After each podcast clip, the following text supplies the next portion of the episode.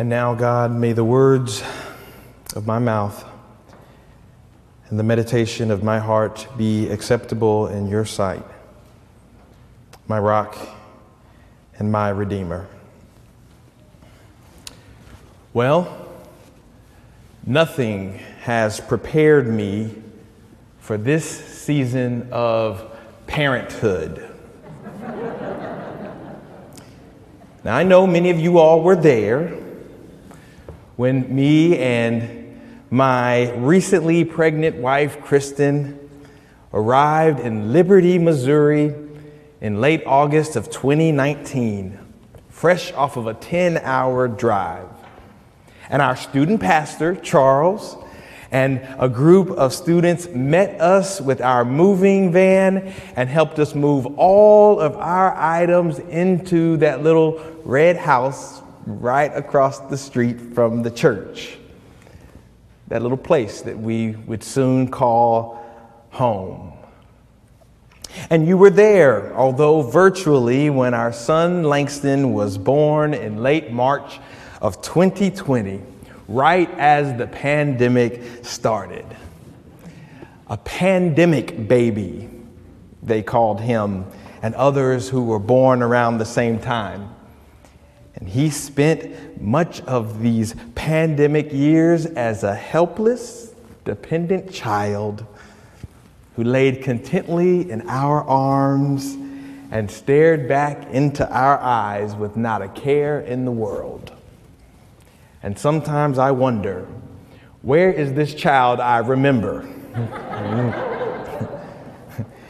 As the days and months and years have gone by, our little dependent child has become a toddler who is increasingly independent, impulsive, and self motivated. And he will take apart your house and home in the blink of an eye. I am now a master at moving things to keep them out of his reach. Breakables, heirlooms, fire. I work really hard to keep important things out of reach of Langston's tiny, sticky little fingers. Matter of fact, I'm so good and so conditioned at it that once when we were at a friend's house just this past week, I found myself moving items off of their table to keep them out of reach. You know, we bought Langston a stool a few months back, and we keep it in the bathroom. And we have it there for one purpose for him to step on so that he can brush his teeth at the sink. Well, just this last week, I saw Langston standing in front of the mantle in our fireplace. We had a few candles lit, and he was looking and he was reaching for a candle. And then he just stopped for a moment. And then he calmly walked away. So now I'm intrigued. Then all of a sudden he goes into the bathroom, grabs his stool in hand, walks back to the fireplace, sets his stool up, and steps on it, reaching for the candle. You got a tablet at home? Put it on the top shelf of your bookcase. Those fresh, permanent markers and sharpies, take them to the basement, lock them in a drawer. And that glass of water, do everything you can to push it to the center of the table just out of reach. And sometimes I am so concerned that he might break the jar that I forget that one of his most basic needs is the water that the jar holds. It is often said in Christian circles and books and churches that our number one priority is to preach and teach the gospel. that it is our responsibility to preach salvation, eternal salvation to all. After all, it is God wanting to save our souls. And this is true. Our eternal salvation can be found in the good news of Jesus, for he is the embodiment of the message he preached. And to know Jesus is to know the good news of God. And as we consider the text that we have read this morning, we should also consider the present ramifications of the gospel. You see, Luke records the good news not in highly spiritual terms, blessed are the poor in spirit, as Matthew does, but in concrete terms.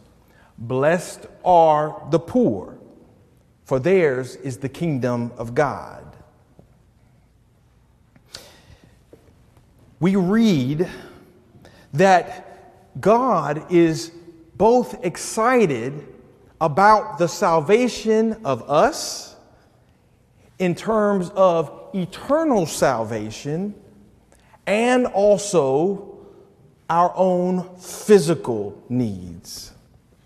And just like Langston, who reached out for the glass in order to drink water, one of his most basic needs, so are we able to reach out for the gospel, the good news for our spiritual needs and for our most basic needs. Like food that satisfies the hungry stomach, so the gospel is good news for the spiritually hungry and also for the ones who are just plain hungry. In our gospel passage this morning, we see Jesus bringing a holistic gospel to people who were hungry and poor and hurting and he places himself within their reach.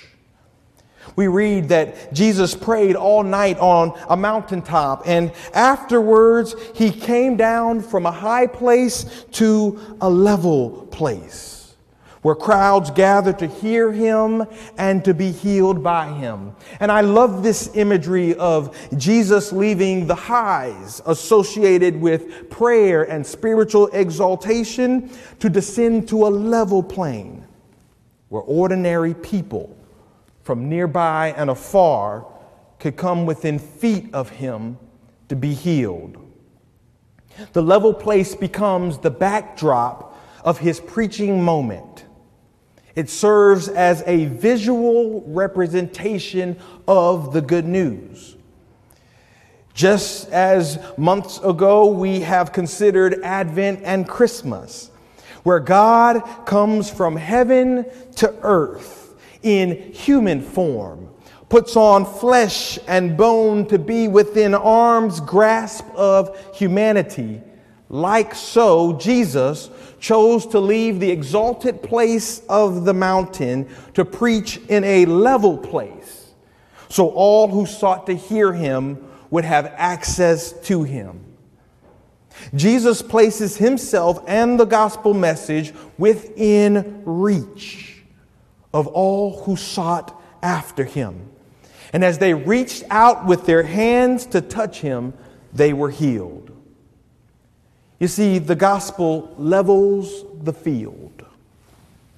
It does not ask us to ascend the unscalable mountain of the law or perfection or self righteousness. No, the gospel asks us to respond to a God who descends into the hurt and the pain and the suffering of human existence and beckons us to draw close to him. The gospel message does for you and for me what Jesus' sermon does in Luke chapter 6. It reveals the proximity of the kingdom of God and places the message and person of Jesus within our reach. Luke records Jesus' blessings and woes. We, we call those the Beatitudes. And Luke highlights the economic factors that kept people at the fringes of society. the poor, the hungry, the weeping. He names these specifically, declaring them blessed, while the rich and the full and light-hearted, who were often at the center of society, would have been considered blessed according to their standards, received woes. Blessed are you, he says, looking into the eyes of his disciples. Not blessed are they, as Matthew's account records, but Luke records blessings in second person.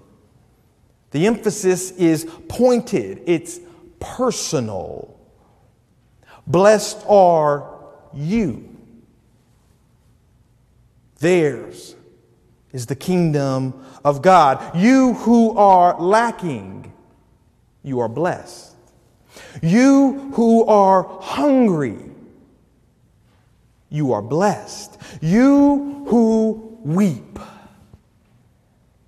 you are blessed. You who are ridiculed because you believe and act upon the kingdom pronouncement of Jesus, yes, you, you are blessed.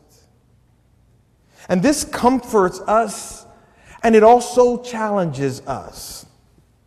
Because the same kingdom announcement that brings the blessings within reach of us is the same announcement that brings blessings within reach of those who society suggests least deserve it. For us to receive these words of Jesus unto ourselves is for us to receive them for those whom we have targeted as not worthy of receiving them. You see, tonight, football fans all over this state and nation and, and even the world will gather around television sets with families and friends in order to watch the Super Bowl. I know it's a sore subject. And one of the interesting uh, parts about the game is that the quarterback has a football, and the number one goal of that quarterback is to get that football into the hands of someone on the team who can get the ball into the end zone. The quarterback can hand the ball off. But some of the most exciting plays in football is when the quarterback throws the ball for great distances where his receiver is ready to catch that ball and run with it into the end zone. But that receiver is not by himself because there is also a defender, an opponent on the other team. And that defender is wanting to prevent the receiver from catching the ball. And if things go well, that defender will want to and oftentimes will try to catch the ball himself so that he can run it to his end zone and score a touchdown for his team. And so when that receiver is in a position where the quarterback knows that he cannot catch the ball. Sometimes the quarterback, against the rules, would take the football and throw it away. And we call that intentional grounding. Because the quarterback would rather suffer a penalty and throw the ball away than to allow an opportunity for the opponent to catch the ball. And sometimes I believe that we can treat the gospel like intentional grounding. We would rather intentionally ground the grace and mercy and hope found in the gospel message than to see it within reach of those who we think are different than us, who have different lived experiences than us we like to set the good news within reach of our own tribes and our own silos while insisting that the gospel belongs on the top shelf or in the drawer or out of view and out of reach of people we call the other. But I am so glad that the kingdom of God is not like how we do. But I'm glad that Jesus initiates in the gospel a good news that is in, within reach and opportunity for all. It is the same grace that Jesus offers to you that he offers to all. It is the same mercy that he offers to you that he offers to all. And when we intentionally ground the gospel to prevent the good news on account of our own preferences and prejudices, we prevent ourselves from being active agents in the work and reach of the gospel. And so when we love our friends but neglect our neighbors, we set the gospel out of reach when we obsess over spirituality but ignore the physical needs of people right in our vicinity. We set the gospel out of reach. When we weaponize scripture to bring death and harm rather than wholeness and life, we place the gospel out of reach. And when we embrace grace and forgiveness, but abhor justice and mercy, we place the gospel out of reach. The blessings and woes serve as a reminder of our constant pushing against the tide of the gospel, which is bringing everything within reach.